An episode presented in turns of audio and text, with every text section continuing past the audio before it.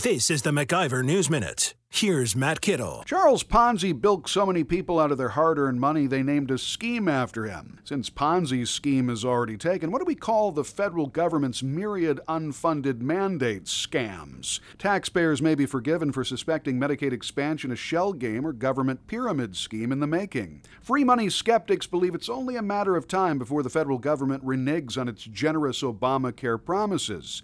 How do they know that?